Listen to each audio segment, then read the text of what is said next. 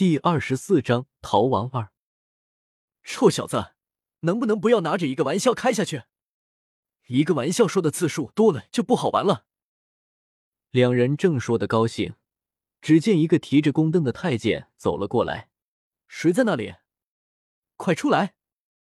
糟糕了，要是就这样被逮住了，后半生堪忧啊！小红正一筹莫展的时候，听见耳边传来一声猫叫。吓了一跳，只听见那太监说：“原来是一只猫啊！我就说这大半夜的，又是这么冷的天，这要是人都不会出来的。就我命苦，这么冷的天还要来值夜，都快冻死我了。”太监自言自语的走远了。这个太监真不会说话，说我们不是人。小红暗自抱怨：“先闭嘴好不好？等逃出去，你再好好的说。”木耳，刚才那声猫叫是你学的，学的真像。我叫你闭嘴！这个逃亡之徒有了木耳相伴，小红倒不觉得如何惊险了。好不容易来到了目的地，四处看了看，没有什么人在，果然是天时地利人和。小红激动的跟在木耳身后，准备见识一下古代的机关是什么样子的。钻进假山的洞里。木儿四处摸索了一阵，然后欣喜的定在一处，就是这里了。小兰，你往边上站，等一下，这里有个洞门要打开。小红欣然照做。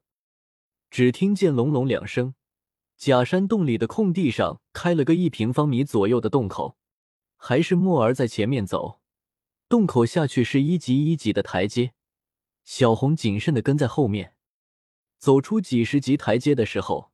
便到了平地，木儿这才从怀里掏出一根蜡烛和火折子，点燃蜡烛后，密道里的景物顿时清晰了不少。密道高两米左右，地上粗糙的铺了青砖，墙壁上光滑，没有小红事先想象的图画。木儿借着蜡烛的光看了地面几眼，忽然眉头皱了起来，回过头来对小红说：“我们中计了，只怕今晚逃不了了。”木耳，你开什么玩笑？现在我们已经到了密道了，沿着密道一直走下去，我们就自由了。小红很是不解。木耳拿着蜡烛，蹲下身来，指着地面说：“你看，这里有脚印，这里已经有人先一步来了。这哪里是脚印？不就是几片水渍吗？就不能是从上面滴下来的水滴？这密道修在地下，难免会有渗水的时候。”小红很是不解，这分明就是脚印。今天白天一直在下雪，这水渍便是从外面带进来的雪融化后的水。而且我忽然想起来，我刚才开机关的时候，机关四周似乎被人清理过，那里原本是长满了青苔的。都怪我太大意了。木儿刚说完，就听见一阵笑声从不远处传了过来，接着那人拍了两下手，说道。赫连月末，不愧是朕的亲弟弟，小小年纪就如此心细谨慎，这么快就被你发现了，朕还以为还要再等小半个时辰呢。说话间，赫连月白已经出现在了眼前，依然是那身月白色长袍，蜡烛暗红的火光中，他的脸看不分明，不过他那种玩味的眼神却是被小红一览无余。这个人为什么总是阴魂不散？皇上是知道我们要离开这里，特地来送我们的吗？如此皇上的心意，我们领了。皇上，请回吧。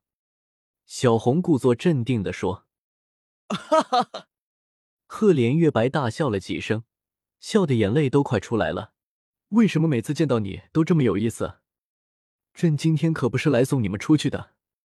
朕如果允许你们出去，就不会来这个见不得光的地方来送你们了。皇宫大门早就开了，朕今天来是请你们回去的。说着，话锋一转，来人啊，把这个男丁押下去，明日一早送去北边边疆参军，不得延误。是。不知道从哪里来了两名身着铠甲的侍卫，上前一左一右压住了木儿。木儿什么都没说，只是冷冷的看了贺连月白一眼，冷笑一声说。我自己会走。左右侍卫放了手，莫儿又意味深长的看了小红一眼，然后转身走了。上几十个台阶后，除了洞口，再也看不见背影了。